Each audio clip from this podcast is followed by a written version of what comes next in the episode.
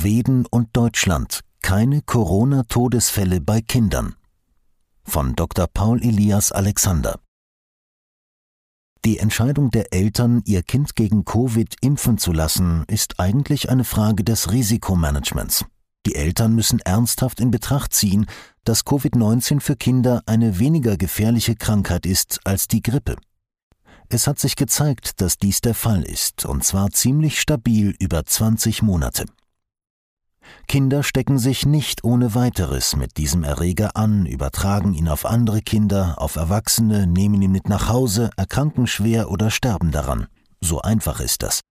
Wir wissen, dass Kinder das Covid-19-Virus in der Regel nicht übertragen und dass das Konzept der asymptomatischen Ausbreitung insbesondere bei Kindern stark in Frage gestellt wurde. Wenn Kinder infiziert sind, geben sie das Coronavirus nicht ohne weiteres an andere weiter, weder an andere Kinder noch an andere Erwachsene in ihrer Familie oder an ihre Lehrer. Dies wurde in einer in den französischen Alpen durchgeführten Studie auf elegante Weise nachgewiesen. Die pädiatrische Fachliteratur ist diesbezüglich wissenschaftlich sehr klar.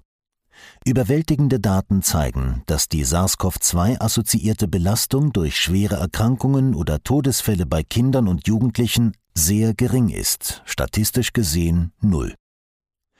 Die schwedischen Daten von Ludvigsson berichten über 1.951.905 Kinder in Schweden, Stand 31. Dezember 2020, im Alter von 1 bis 16 Jahren, die die Schule besuchten, und zwar weitgehend ohne Lockdowns oder Masken. Sie fanden 0 Todesfälle.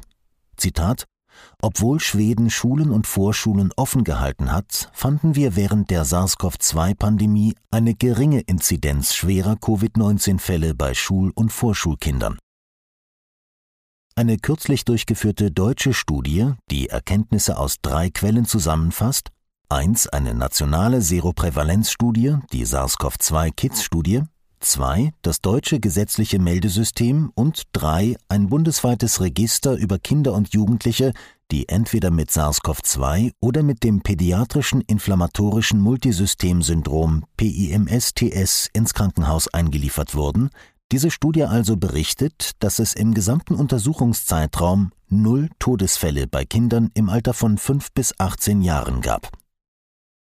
Regierungen und Gesundheitsbehörden haben diese Pandemie mit Angst und Propaganda angeheizt.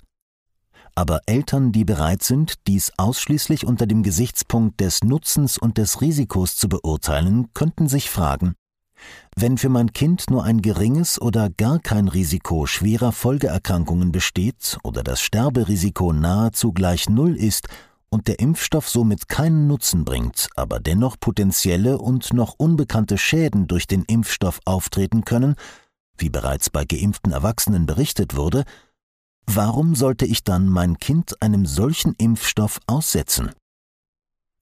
Und warum sollten Eltern in Anbetracht der potenziellen Risiken und der Tatsache, dass ein Impfstoff gegen Covid-19 bei Kindern einfach nicht indiziert ist, zulassen, dass ihr Kind mit noch experimentellen Impfstoffen geimpft wird? Die Kinder sollten ein normales, freies Leben führen. Und wenn sie SARS-CoV-2 ausgesetzt sind, können wir sicher sein, dass sie in den allermeisten Fällen keine oder nur leichte Symptome haben und gleichzeitig eine natürlich erworbene Immunität entwickeln, die harmlos ist. Eine Immunität, die definitiv besser ist als die, die durch einen Impfstoff verursacht werden könnte.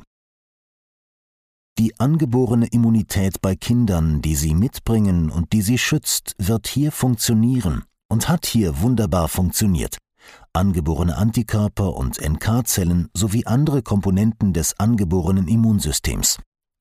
Dieser Ansatz würde auch die Entwicklung der dringend benötigten Herdenimmunität beschleunigen, über die schon viel geschrieben wurde.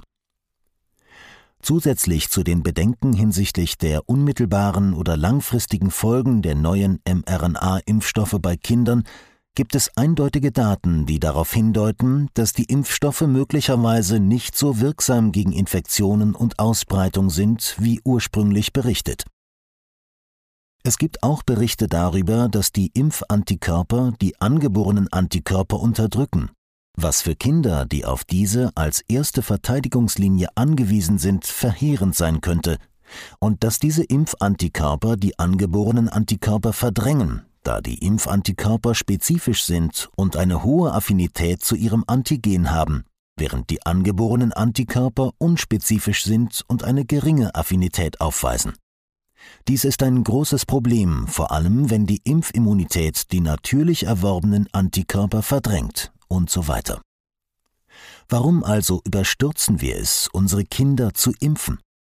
Dr. Fauci vom NIAID, Walensky vom CDC und Francis Collins vom NIH sowie die Impfstoffentwickler, zum Beispiel Pfizer und Moderna, verhalten sich rücksichtslos, denn sie wissen, dass diese Impfstoffe nicht ausreichend auf ihre Sicherheit getestet wurden und wir nicht wissen, was langfristig mit den Kindern passiert.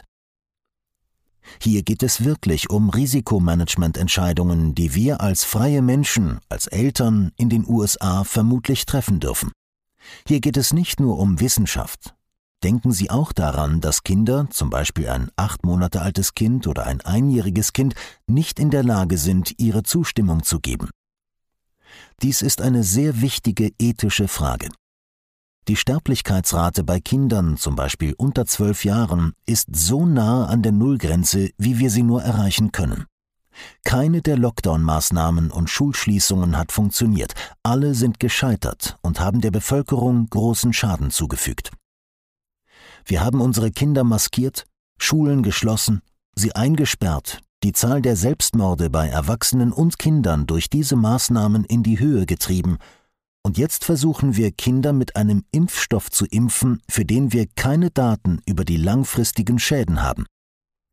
Ist es da verwunderlich, dass es einen Vertrauensverlust gibt und dass die Eltern nicht bereit sind, jedem Erlass der Regierungen in Sachen Gesundheit Folge zu leisten?